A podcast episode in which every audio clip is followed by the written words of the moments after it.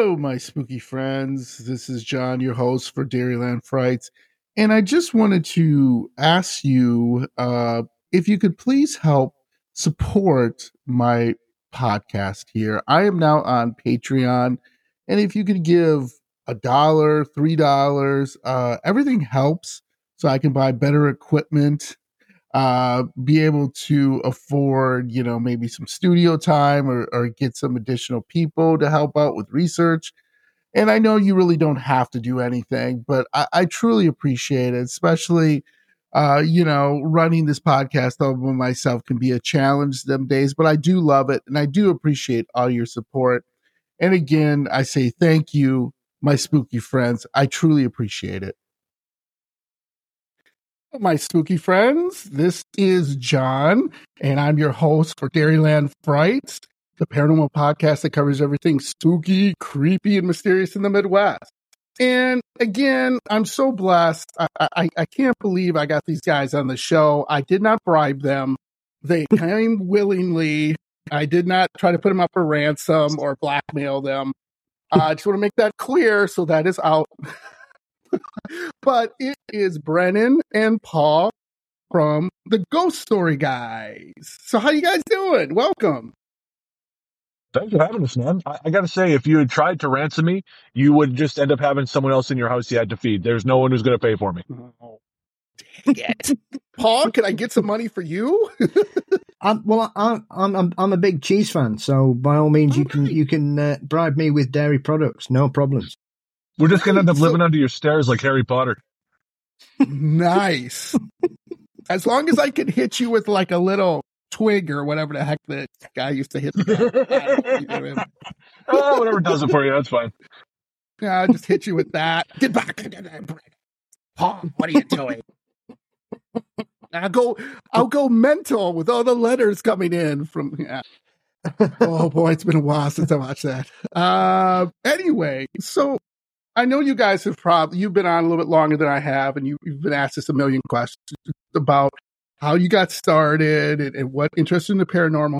So I'm going to be one of those guys and ask you, how did you get started on your podcast? And um, Brennan or Paul, well, you want to you want to tell my spooky friends how everything got started here? I'll defer to Brennan. All right. Oh boy. Uh, so I I got into the paranormal when I was a kid, I mean, my family would tell ghost stories around the dinner table when they would get together because the house they grew up that my mother's side of the family grew up in was haunted. And mm. um, I would also, you know, we, we didn't have many ghost books in our school library, um, but the few that we did have, you know, like those little thin, uh, I can't, I don't even know who published them, but I would read stories from that to my friends and kind of really enjoyed doing that. Um, and then I, I sort of went through a, like a grouchy atheist, you know, I don't believe in any of this kind of case. Um, yeah. and I started coming out of that probably in my, uh, maybe late twenties, like, yeah. And then, uh, it was about the time I started working on my book, Strange Little Place, uh, available mm-hmm. everywhere. Find books yourself. Nice. um, and that kind of got me I, I had some experience, like some real experiences then, because I'd had a couple things happen that were weird, but I had a couple experiences that were undeniable, and that just totally changed everything for me. Yeah. So let's get into that. Um, tell me about Brennan your experience that kind of like moved you, like that made you kind of believe, hey, there might be something behind that with this paradigm. Yeah. So I mean, the short version is basically I I went back to Revelstoke, my hometown, to start researching Strange. And I had a couple odd things happen, and I was back at work on the Monday, you know, I'd returned or whatever, talking to the receptionist and telling her some of the spooky stories. And it, she'd had her own and she was telling me. And then as we're talking, I see in the empty office behind her, and we were, we were the only ones in the entire office that day. I see this mm-hmm. all black head peek out. Yeah hold there just long enough for me to see it, and then go back. Uh-huh. And then uh, about two weeks later, I woke up in the morning. My wife had already gone to work. I remember looking at the clock on her side of the bed, and I think it might have been eight thirty in the morning, something like that. So I rolled yeah. back on my side, and I realized it's like there was someone right here, but there's a table there, so they couldn't be standing there. Yeah. When I turned my head to look, it was a shadow in the shape of a person. It fell across me in the bed I, before I could move. And it was like electricity shot throughout my entire body. And I, I passed out Mm. and I woke up, what, half an hour later and I thought, well, that just happened. Wow. Wow. And, and did you feel ever, a lot of people say too, that they kind of felt like this really um, stuck with them for the rest of their life? Because it sounds like it, it has, right? Like this, you, you tell it like it's yesterday, right? Oh yeah, yeah, yeah. It's, it's permanently changed the course of my life. You know, I mean, I, I like I do this full time now as like paranormal podcasting, and that wouldn't have happened without that experience because I would have never believed it. You know, I would have just been like, "Oh, this is a Yeah. a fun novel thing I do with my spare time or something I have an interest in." But that Yeah. just made me. It just it hooked me. You know. Yeah, absolutely. So, Paul, can you top it? I don't Um, want Paul I- I- topping me. Let's be clear. yeah, so Boy, I, I let's go in a different direction. Well, it is Saturday. Um, so I, I grew up in a haunted house and had a very spooky family. My my grandmother was a was a uh, a reading psychic, um, friends with some great luminaries in the psychic field, but I wasn't aware of any of these people. I just thought she was a very popular person with all these visitors coming, Mhm. including the uh, infamous Doris Stokes, um, who was probably Britain's leading psychist in the 60s, 70s, and 80s.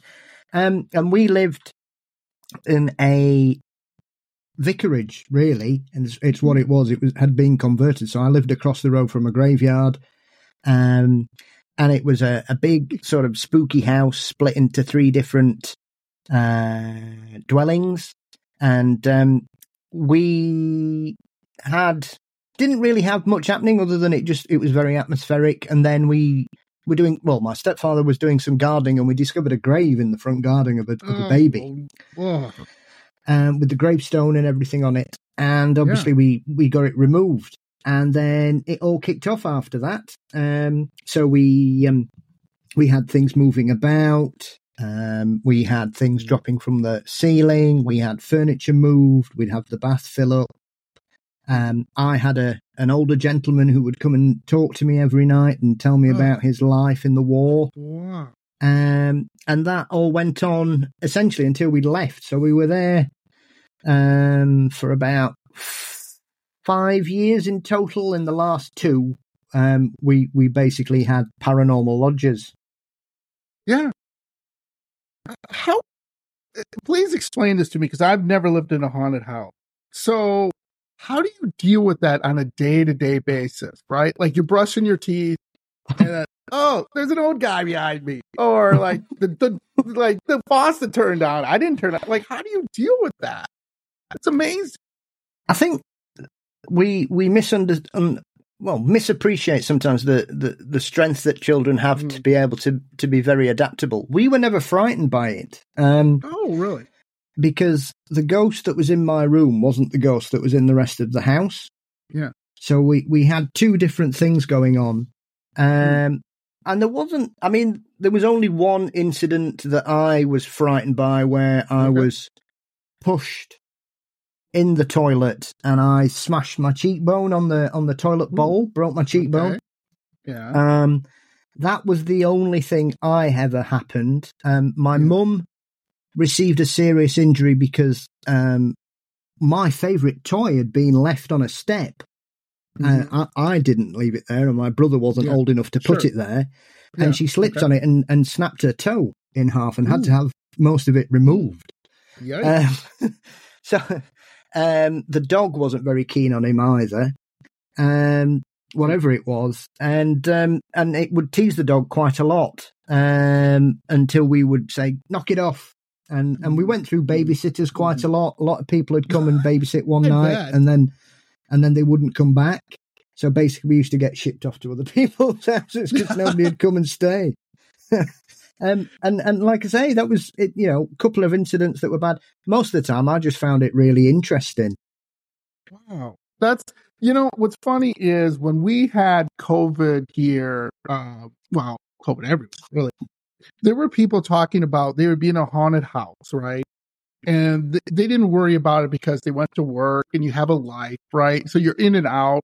But when you're stuck there 24 7 and you can't do anything, and just a funny story I wanted to relay. I wrote uh, this article about this woman, and she had a little boy that would bounce a ball against the wall. So it'd be thump, thump, thump, thump, thump. But, you know, and it bugged them, of course. But imagine hearing that 24 7. So eventually she just started yelling at the little boy, Will you shut up? Will you put that? It's enough of this know about you Hogan's guys, Heroes but- nonsense. What were you saying, Brennan? I'm sorry, I didn't catch that. Oh no, I said that that's enough of this Hogan's Heroes nonsense. but that's just interesting to me because I've spoken to several guests who have had haunted houses, who have, you know, been traumatized one way or another. But I actually have a guest I talked to who believes there is a cryptid in a cave on her land. And she talked about how, like, she went to, she's a farmer and she went to one time to her chicken house and all the chickens were mutilated Mm. not by a wolf, not by a fox, because she says, I know the difference. And I'm just taking her word. And she was like, okay. And she went to the, she's gone to that cave to check it out. And she's heard things and, and seen footprints that she's put on her site. And I'm just like, I don't know if I'm going to stay in that. I don't know. I might be gone. I might be selling that property. I, I t- don't know about you guys. Bouncing balls are one thing, man, but if something's ripping things apart, I'm out of there. Yeah, right? Yeah.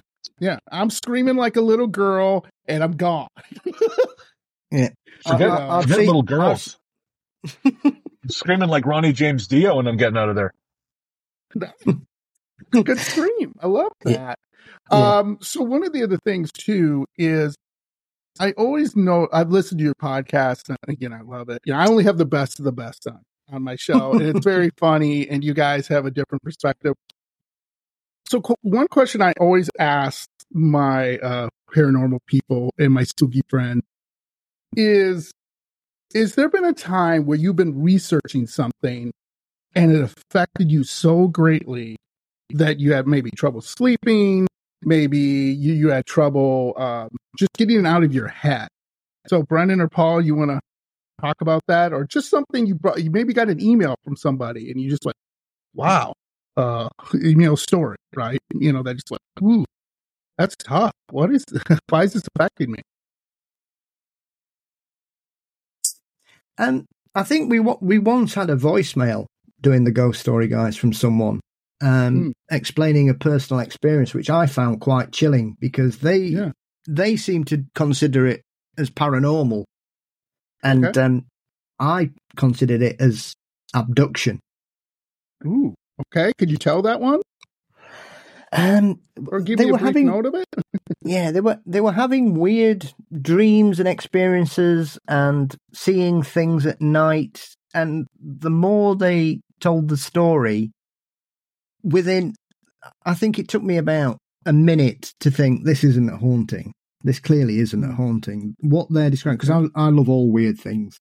So, um, it, it just struck me straight away that what they were describing, maybe they were trying to comprehend it in a way that made it less traumatic for them. And so they wanted it to be paranormal, Mm, but it didn't Right. seem anything paranormal in the slightest to me. I, I found that quite disturbing because Yeah.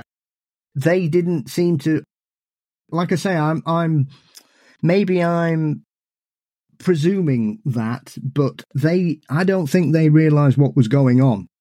Mm, hmm I got you, Brennan. Do you have anything that uh, affected you in a way where you're like, I don't think it's that, or you know, something similar? Uh, so when I was writing the book, um, the missing time chapter really bothered me. I I remember when I was I started actually I was in Denver Airport when I started writing it, and then um, I was finished it back home in Victoria.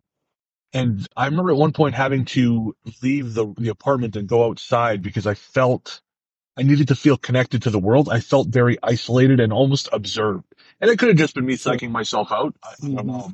Mhm. That one got to me. As far as stories from the show, uh, the one that we just did on a recent episode, um, uh, that was sent in by a former combat medic who had served in Afghanistan. Okay. Yeah. Uh, essentially, the short version is they were in Helmand, uh, Helmand province, and they ended up tending to a lot of locals who'd been injured and being responsible for burning all the biohazard that was left over. Jeez. And there was a foot that would not burn. Hmm.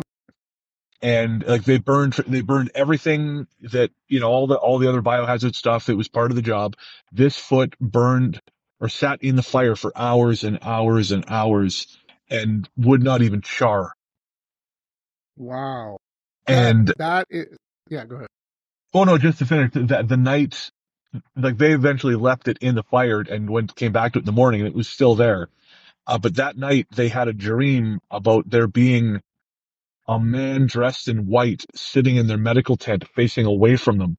And that man was missing the foot that Mm. they were burning and, uh, they were, the, the man started turning around to face them and they were afraid to see his face. So they, they woke themselves up intentionally. Oh, wow. Whew. Yeah, and you hear that a lot in war in stories. I remember a story I heard off another podcast about these uh I believe it's some British soldiers in World War One and they were, you know, in their trenches and they looked out and saw like this shadow figure enter the German trench and all they heard was screams and gunfire.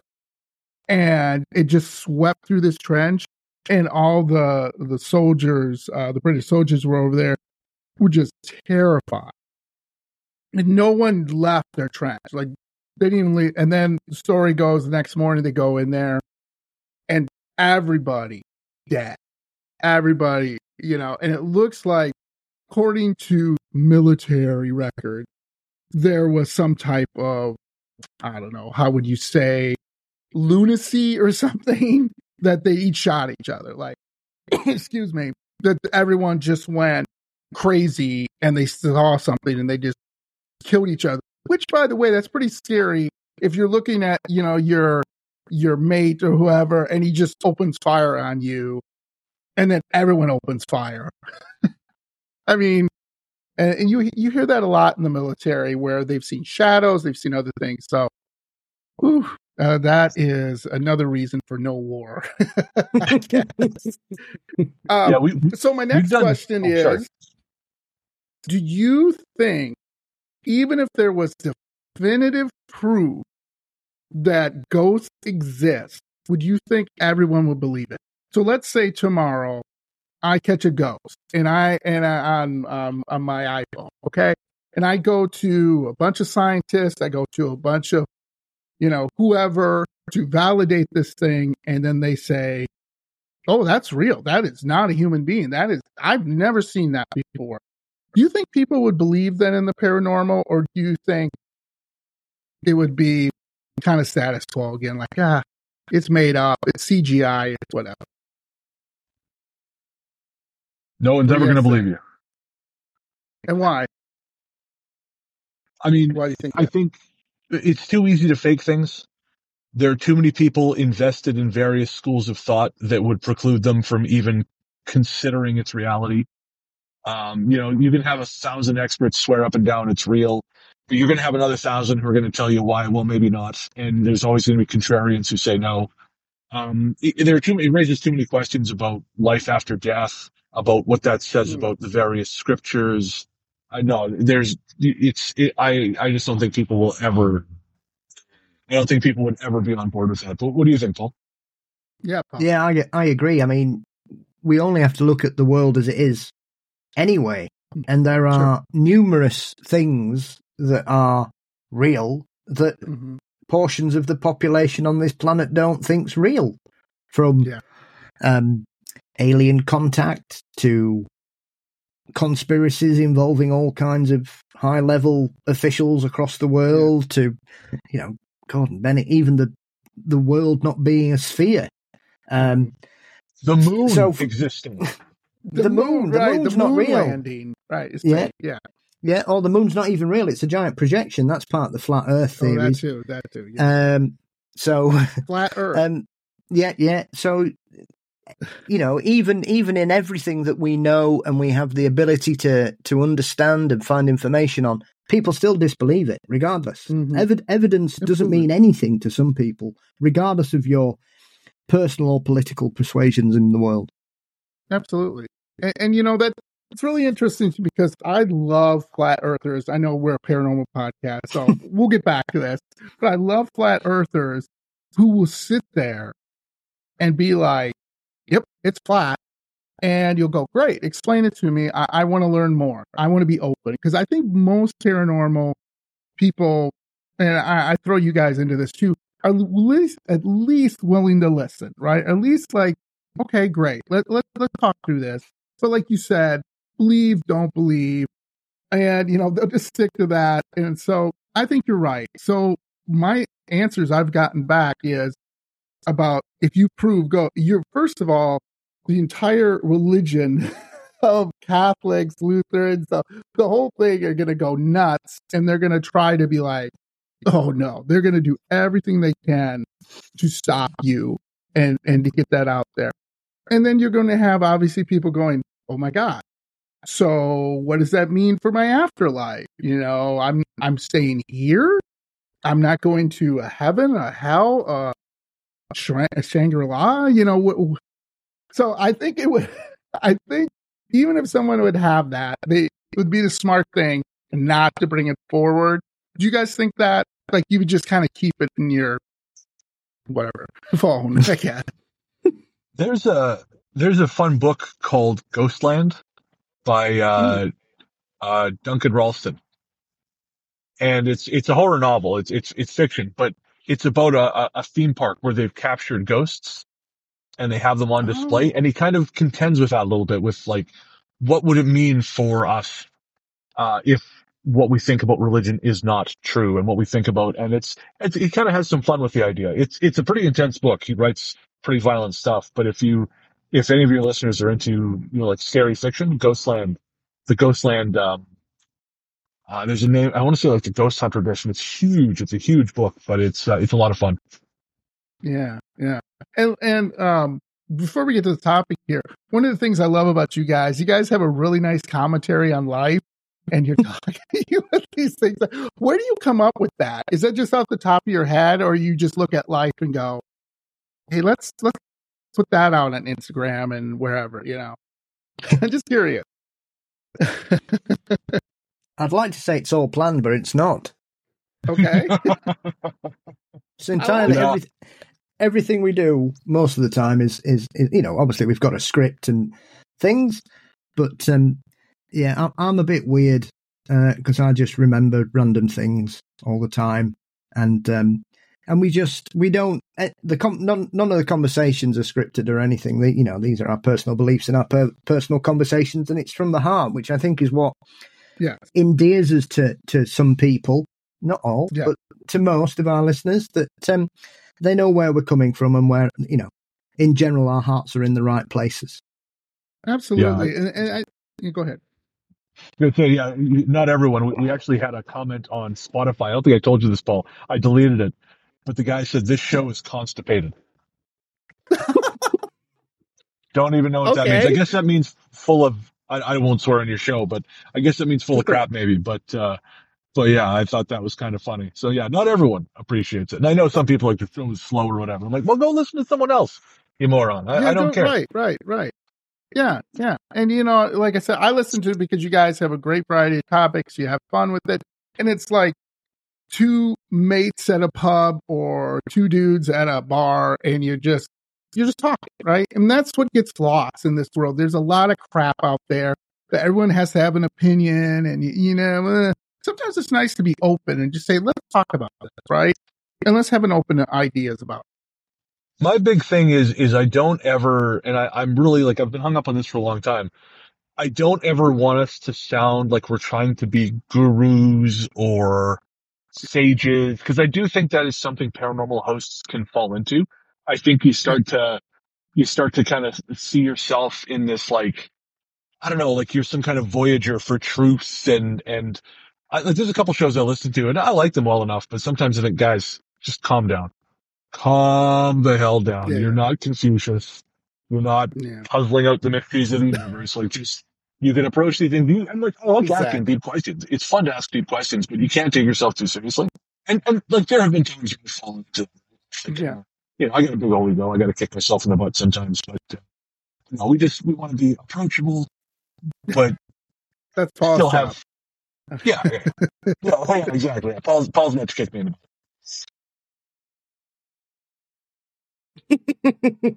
yeah, it's still our perspective, right?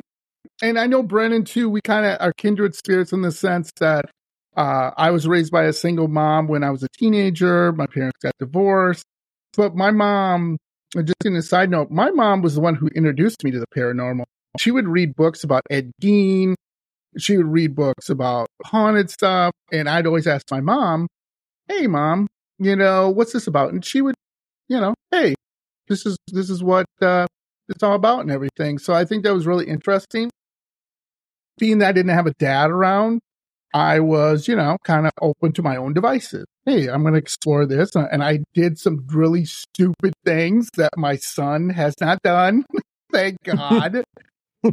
uh, so yes, and I don't even tell him about those things anymore, where if he would do it, I would beat the crap out of him but uh the whole point was you know that you know kind of that's where you kind of learned. it my mom had such an open mind when she would talk to people the only thing my mom would do differently was she could meet a person and she wasn't judgmental but she could meet a person and tell them whether they're a good or bad person so it was she was a hundred percent so when i'd bring my girlfriends home for example she'd be like nope not gonna work and she'd always right I, she'd meet my bosses and she'd be like I'd quit. and I'd be like, Mom, what do you? And she was always right. She could just read people. She wasn't a mystic. She wasn't a medium. She wasn't, she just had this sixth sense about her. And I think that's part of the reason that it's gone to me is I can just, when I'm looking at paranormal stuff, when I'm reading things, I'm not like, oh, okay, it's two guys on YouTube and they're in their backyard with a camera and somebody's pulling a whatever, you know, come on, man. You know, that I'm a little bit judgmental on, but still. Uh, but anyway, what I wanted to talk about today, kind of a segue, was I wanted to talk about the show Ghostwatch. Well, actually was a mockumentary. And one of the things I'm bringing up here is, and I can't believe this, and Paul, uh, you know a little bit about this, uh, and I just watched this over Halloween. So this is crazy to me. So it was a banned BB show, a BBC show, excuse me, Ghostwatch, left traumatized viewers in tears and were unable to sleep for months.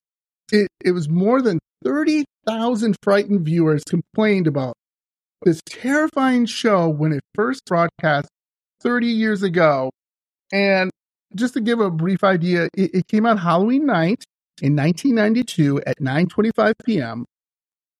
It was a mockumentary, okay, about this poltergeist in this haunted house in Britain, and it was shown the first time on the BBC. And the people who watched this show, which is crazy, this is a quote from a young woman called, uh, her name is Hawksiona. She said, "Worst thing I have ever watched."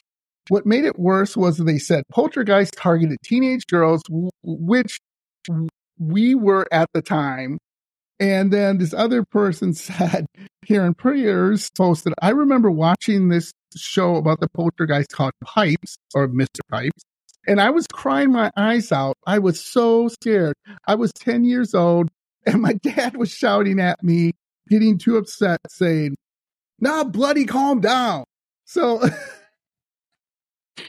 now this is the only way I can describe this, and and uh, is the War of the Worlds with Orson Welles in the 1930s, where he came out on radio saying there were aliens landed and they're attacking the Earth, and you better grab your shotgun and start shooting things. And people were shooting, and I'm not kidding, water towers, other people, buildings, just opening fire randomly until they had to come on and say, hey, this is fake. Orson Welles was told by uh, whatever the broadcast he was doing over, you have to go on and tell people this is fake.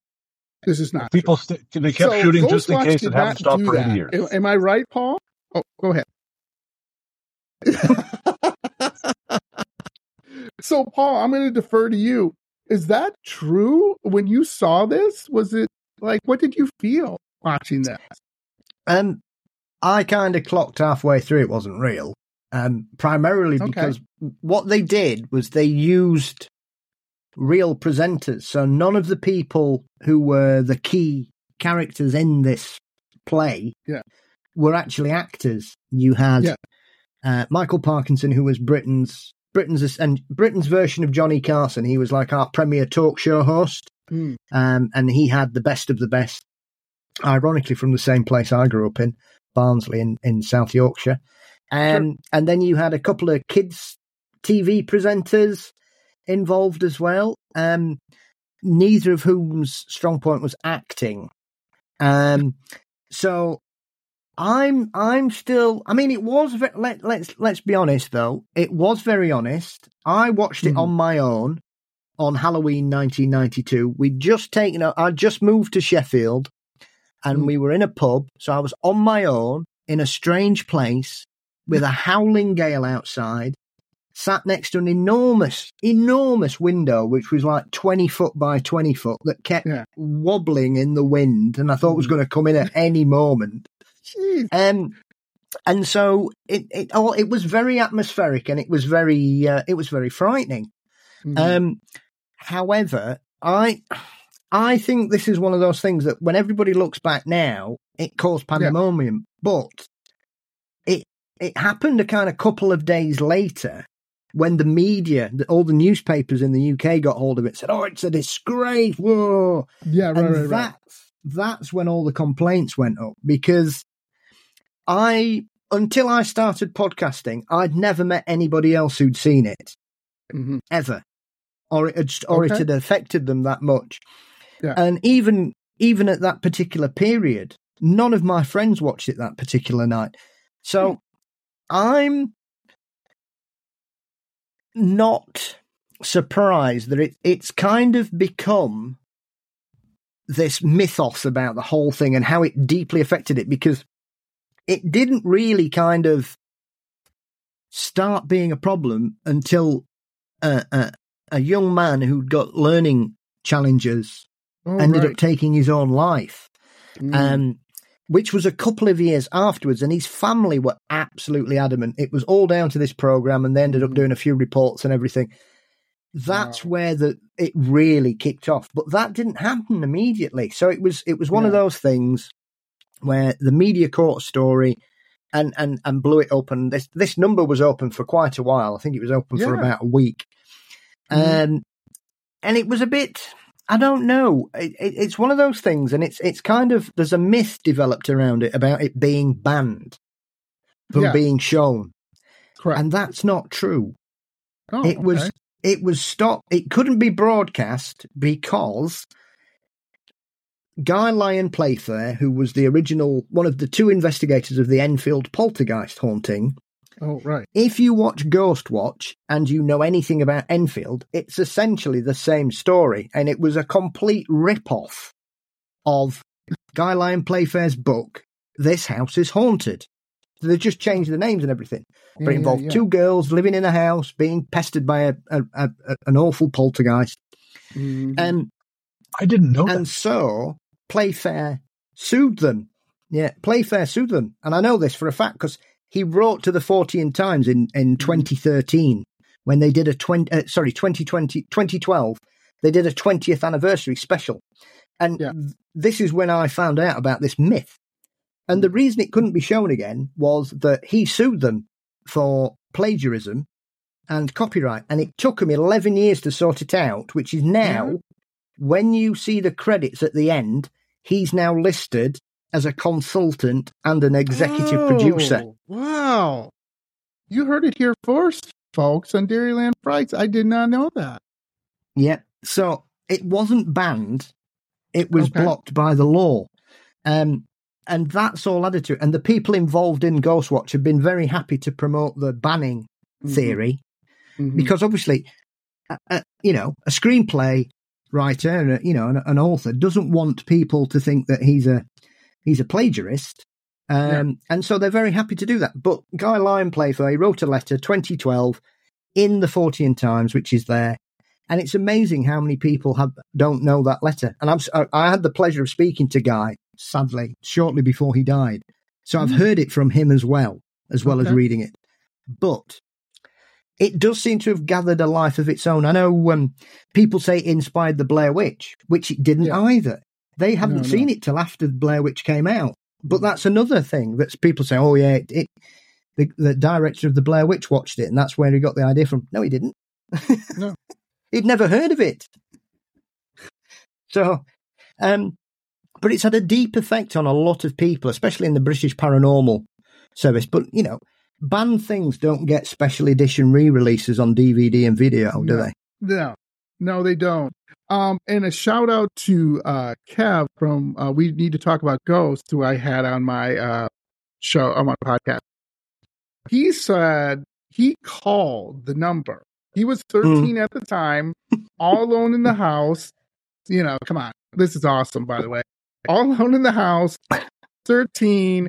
He did not hear the first part where they said this is a drama. They, I guess they said that first. He missed that. So he came in and he said, like you said, he sees uh, Parkinson, which is like, oh my God, this must be real if he's on this. You know, why would he be on this? It's like if we had in America, I would say it would be like Dan Rather or somebody like that. Yeah. So, you know, like a Walter Cronkite, you know, an icon in news come on and say, hey, everyone, there's a ghost in your house and I'm going to prove it. You might be like, damn, where's the ghost? right? Because it's him saying that. So he said when he saw that, and then the other people, he was like, okay. And he called the number and it was engaged and he was like, oh my God, what's going on here? And he's freaking out, you know? Mm. Um, so you said it didn't have that much of an effect on you, but it had more effect on other people later. Is that correct? Am I yeah, right I mean, I? I enjoyed it. I thought I thought it was it was very spooky and very atmospheric. And like I say, my personal circumstances on that particular night of viewing added to the ambience of the production. yeah, um, the wind, yeah. And it's you know it, it is one of those things. I think that, that as you've mentioned there, there's another aspect of this that they keep saying, oh well, there was this big thing at the beginning that said it was a drama and whatever. No, there wasn't. There was a. I think it was on screen for about two seconds, and it simply said "screen one," and then the title, and then it started. So there was no real indication. Nobody came on beforehand going, "Oh, this is this is a drama. This is whatever." It just came up because it was part of a series of plays called Screen One, and so the original idea was to broadcast it, basically giving the impression that it was a real news investigation. But the BBC insisted on having this title card at the start, but it was literally on screen for two seconds. So if you blinked or you'd looked away from the Yeah. You'd have probably missed it. So Yeah. th- there are so many things about this that it, it, it's it's one of those things because memory's fallible for a lot of people as well. As much as we think we can remember things as clear as day, often our brain will just fill in gaps for no reason. Yeah. Um, Yeah. And it works both sides, both believers and skeptics. And people say, "Oh, how did they not know it was real?" But you know, like Kev says, you know, if you're a 13 year old boy on your own, like I say, we both lived in the north of England. It was howling that night. So you'd got the weather, the clocks had just got, in fact, the clocks had just gone back that night. So it was pitch black outside, yeah, yeah, tipping yeah. it down. Oh, perfect. It's a perfect night to be terrified when you're 13. yeah, yeah. And can I so, point out Brennan, that I have uh, a question for you. Oh, go ahead.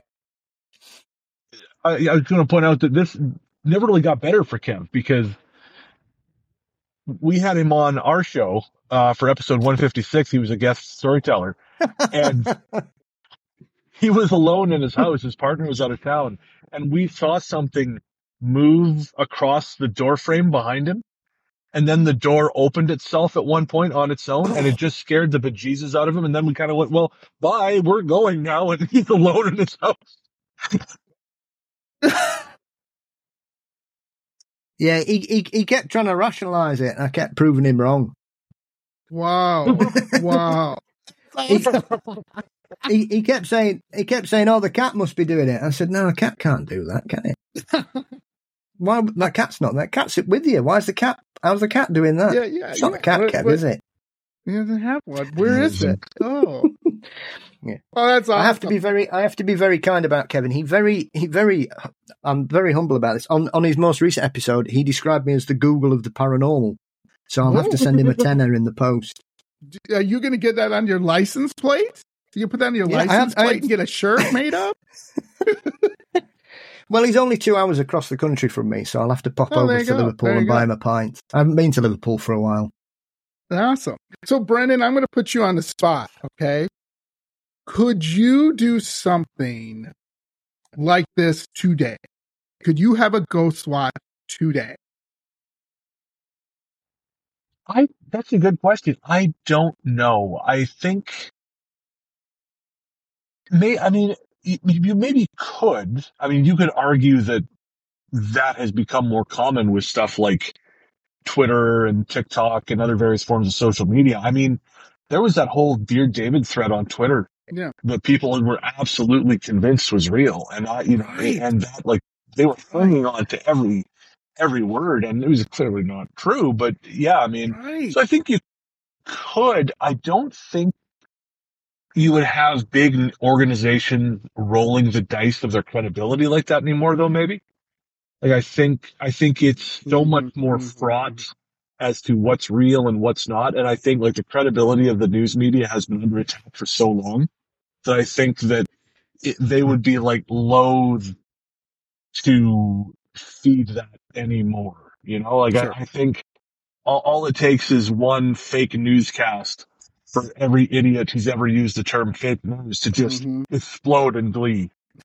Um, so like I, I think maybe you could Yeah. con- like you could pull something like that off maybe, but I don't know if people would because I think it would be such a landmine. But I don't, I don't know. I mean, um, I hope they don't because that kind of stuff bugs the hell out of me. Why, why, why that? Why, why? I don't like prank. That's just me. I don't. Um, I don't like prank. I don't like that kind of thing. And Uh-oh. also, I got a prank. I, I think it. I think it hurts the feel, the, the paranormal. I agree. I, I totally agree. Um, the other thing is you would have to give so many people involved, right? Like to pull this off, you would have to have like, I don't know, all the media, all the social media, all like maybe you would have to talk to your local power company or something. You know what I'm saying? You would have Hmm. to like have like everybody Yeah. totally involved and you would have to stick to it. But to the point where the the young gentleman with the the mental issues and the mental challenges killed himself that's where you go okay stop. Right? Like no. Even though i know this is far away whatever you know time where with that doesn't matter right? Now you've hurt people and it shouldn't be Well, like that. So I, um, I'm, I'm a little ahead. mixed on that. Because, Okay. like, especially considering that happened a couple years after, like, you you can't predict how people are going to respond to media. yeah And- okay like, if if it happened the day of the thing, sure, maybe, but like this is it, it was clearly entertainment, you know. So like, it happened years later. I, I I don't think that's the responsibility of of the creators in that case. paul what do you think No, I, I agree. I think because you know, the the there's scarier things that you can see. I mean, these Mhm. days you only have to log online and you can Yeah. see horrific things from the real world. Never mind the Yeah. the the Yeah. brain of a creator.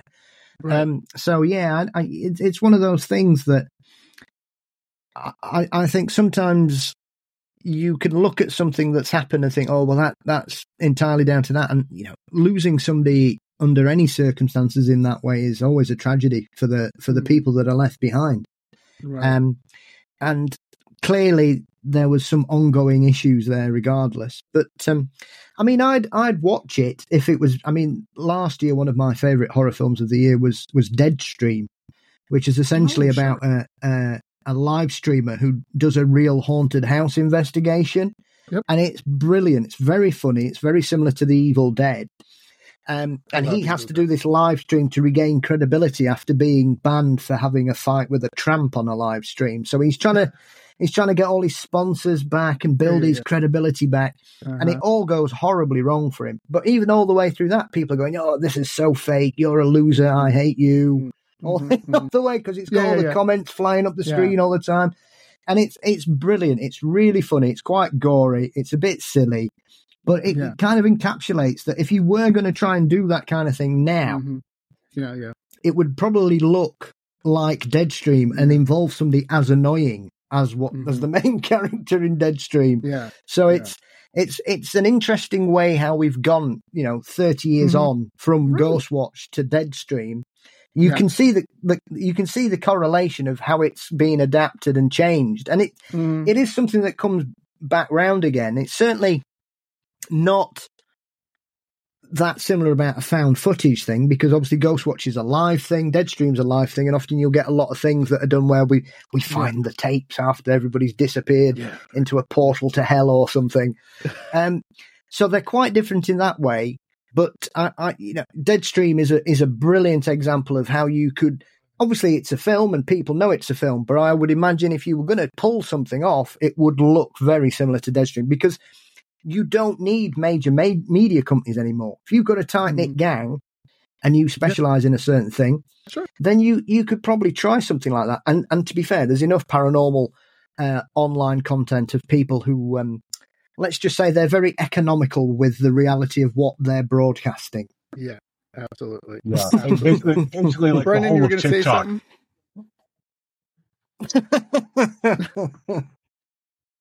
Eh, uh, exactly. Exactly. So one of the things I always just a really quick sidetrack here. Why is there so many portals to hell that we can find, but we don't have portals to heaven? Like literally, you can go down to your grocery store. There's a portal to hell in the frozen food section, and like, what the? Eh, you guys have any thoughts on that? I don't know. Every time I hear Well- that, I go, "Man, "There's a lot of portals to hell." My thinking along these lines is that if you've got a really great club, you don't want to tell people where it is, right? So heaven's like a great party. You don't want people to find. Right. Absolutely. Absolutely. Paul, do you have anything about the portals to hell? You got one? yes, uh, no, I don't. Have, we don't seem to get very many over here. It's weird. Um. Anyway, Really? yeah, we, Yeah, the whole but- country, the whole country is a portal to hell here at the minute. Um. so That's a whole different podcast. it's quite horrifying as well. But Hmm.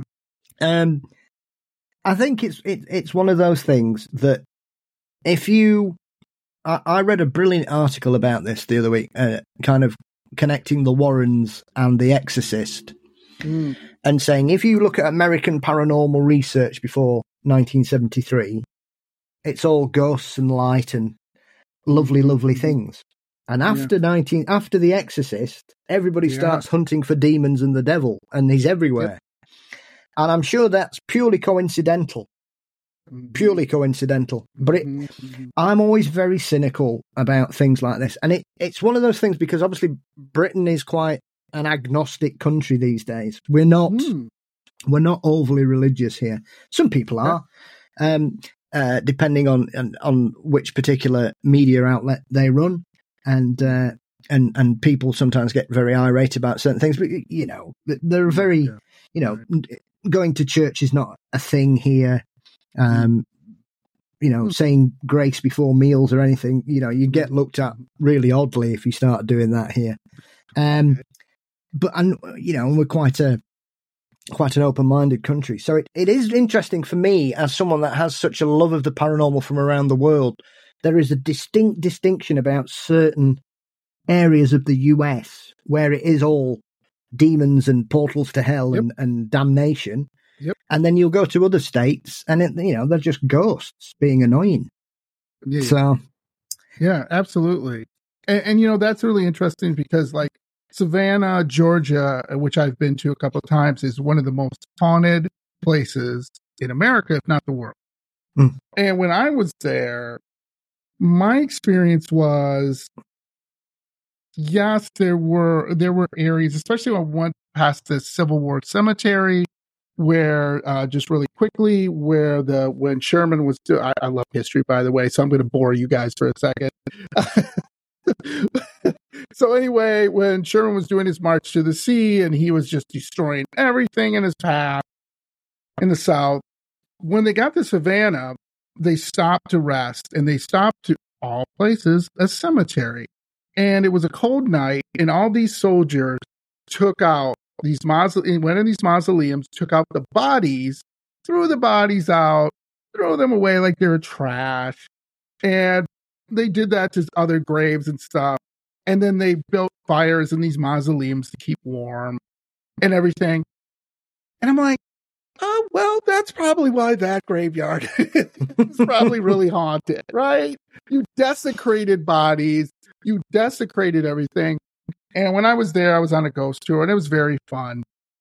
Anyway, when I was walking past the cemetery at night, uh, I just felt weird. And I tried to take pictures with my iPhone. I tried to take pictures. My iPhone would not work. That could be a million reasons, right? Uh, I tried it again and again. Nothing happened. I got back to the hotel, tried my iPhone. It worked perfectly. But here's the funny thing everyone in Savannah says every place is haunted. So when I got back into the hotel, the manager, I'm walking past and, and she looks at me, she goes, did, did you just walk alone in downtown Savannah? I'm like, yeah. And she goes, Oh, darling, you do not do that. you could have got killed. So little did I know there's a high crime murder rate in Savannah, uh, that there are gangs there that will kill you. And also, she said spirits will attach to you. So she was like, don't ever do that again. And she was adamant about it. And I'm like, wow. And that's the way people in Savannah, at least, they know everything's haunted. It's rich history. There's a terrible history of slavery and war. And that leads to, well, an imprint of terrible things, right? And especially with the paranormal. But they take it in a sense of respect. And, you know, like she was fear, like almost like, do not do that again. She was like, Hmm. I will go with you. like, we will go together.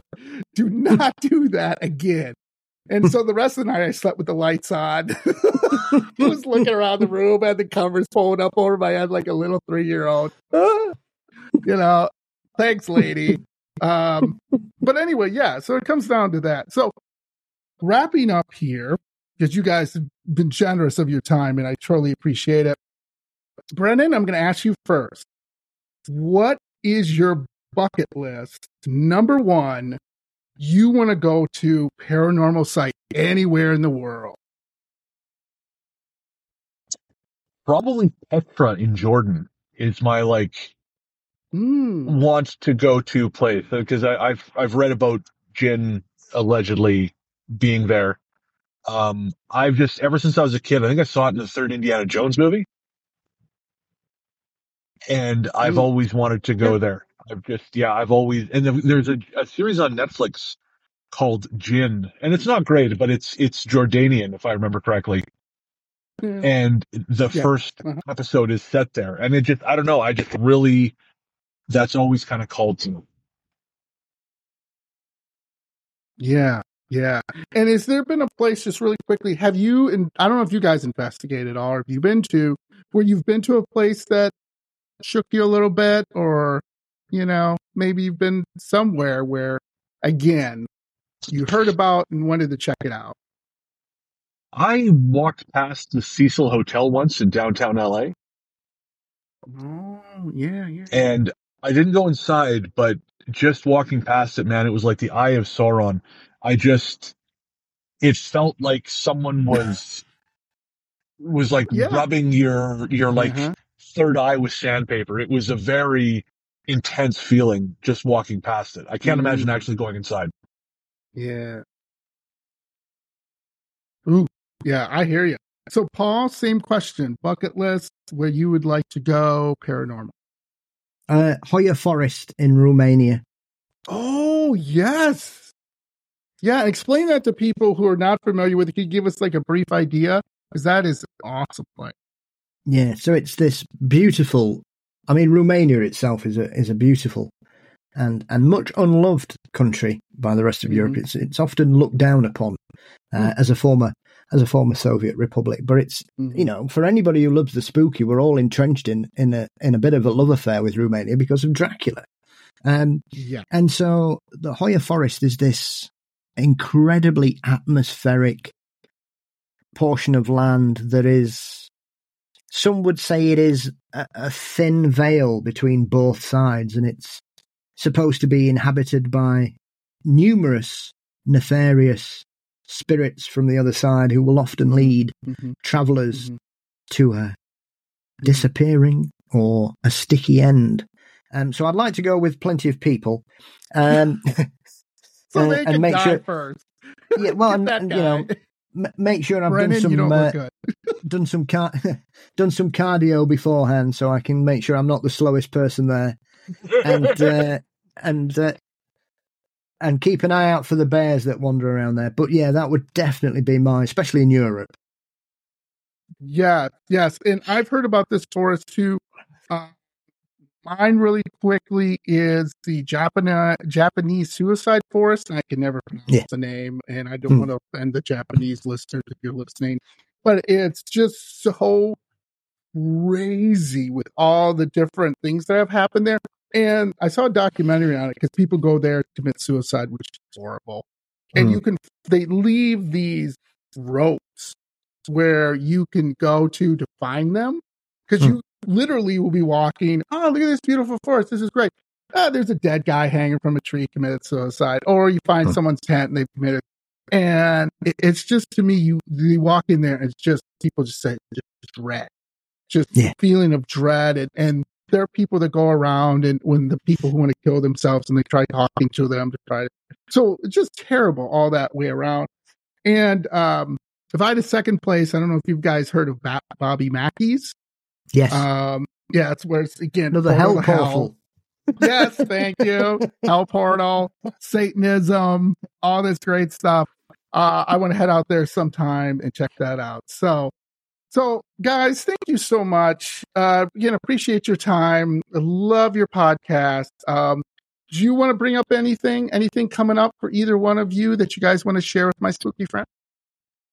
Uh, you'll just say, you know, you can check us out at ghoststoryguys.com. We're on podcast platforms everywhere. Again, the show is The Ghost Story Guys. And I am on Instagram, Threads, Blue Sky, and Letterboxd as Largely the Truth. Feel free to follow me there. Nice. Yeah, Nice. and I'm Paul? everywhere as Mysteries and Monsters, which is my other show because I, uh, you know, I, I don't like having free time, and uh, No, and so why should you? that's done that. So yeah, you can do that. But I'm also very proud today. I'm going to surprise Brennan as well because he doesn't know this. Um, I've just had my first published blurb today on a book. Um, so I'm on, on the on the back cover of Ruth Roper Wild's fabulous new collection Nice. of true ghost stories from the United Kingdom. Hell yeah. Nice. I I will have a pint for you tonight. I got some Guinness. I will have that for you, Paul. Good man. Don't have too many though. Well, I'm like I got a full house here. I got a Okay. dog, two cats, two kids, and a wife. Yeah. Yeah. Six so- six cans then. Probably a ghost. Yeah. Yeah, well, All listen, right. don't don't take advice from me. I'll tell you that I'm the last, but I'm I'm the one that'll be telling you to have Yeah. more Guinness, not the other way around. Yeah, yeah, I hear you. I hear you, my friend. so thank you so much. And if you guys ever want me to be on as a guest, I'm more than welcome to to bring some of my crazy kooky ideas. Uh, I got Kev. I suckered Kev into letting me be a guest on his show because I have stories about Ed Gein and Jeffrey Mm. Dahmer. They're not Oh, my cool. stories, but they're some personal stories from friends of the family that are Mm. spooky as hell, creepy as hell. um, that I would love to share with you. Uh, one just quick teaser for your audience and my audience is that my mom's friend was the head nurse when Ed Gein was spending his remaining years in a mental hospital. So she saw Mm. him every day. Wow. She waited on him. Every, and I got a great story with that. Mm. And then Jeffrey Dahmer, my cousin, worked with Jeffrey Dahmer when he was in his heyday, when he was cutting people's you know what's off and trying to make sex slaves and putting Windex in people's eyes. Um, yeah. Yeah. So I well, have it's always, like it's that, always too. best to say they're other people's stories if the police are asking. Wink. Uh huh. Uh huh. Oh I shit, we're on ya. camera. Damn it. All right, thanks, guys. Before we wind up, though, I always end every podcast episode is say hi to your ghost. Hello, oh, ghost, because you never know, you might have a ghost there. Hi, Brennan, Ghost. there's someone in the back seat of your car with a knife. I just wanted to tell you that. Don't worry about it. You'll be fine. I'm not locked in here with him. He's locked in here with me. I knew it. Like Rorschach. So, guys, stay spooky. Love ya. Hopefully, we can talk soon sometime. And you guys have a great weekend. Thanks, Thank you very much. Thank you for the invitation. Take care. Bye bye.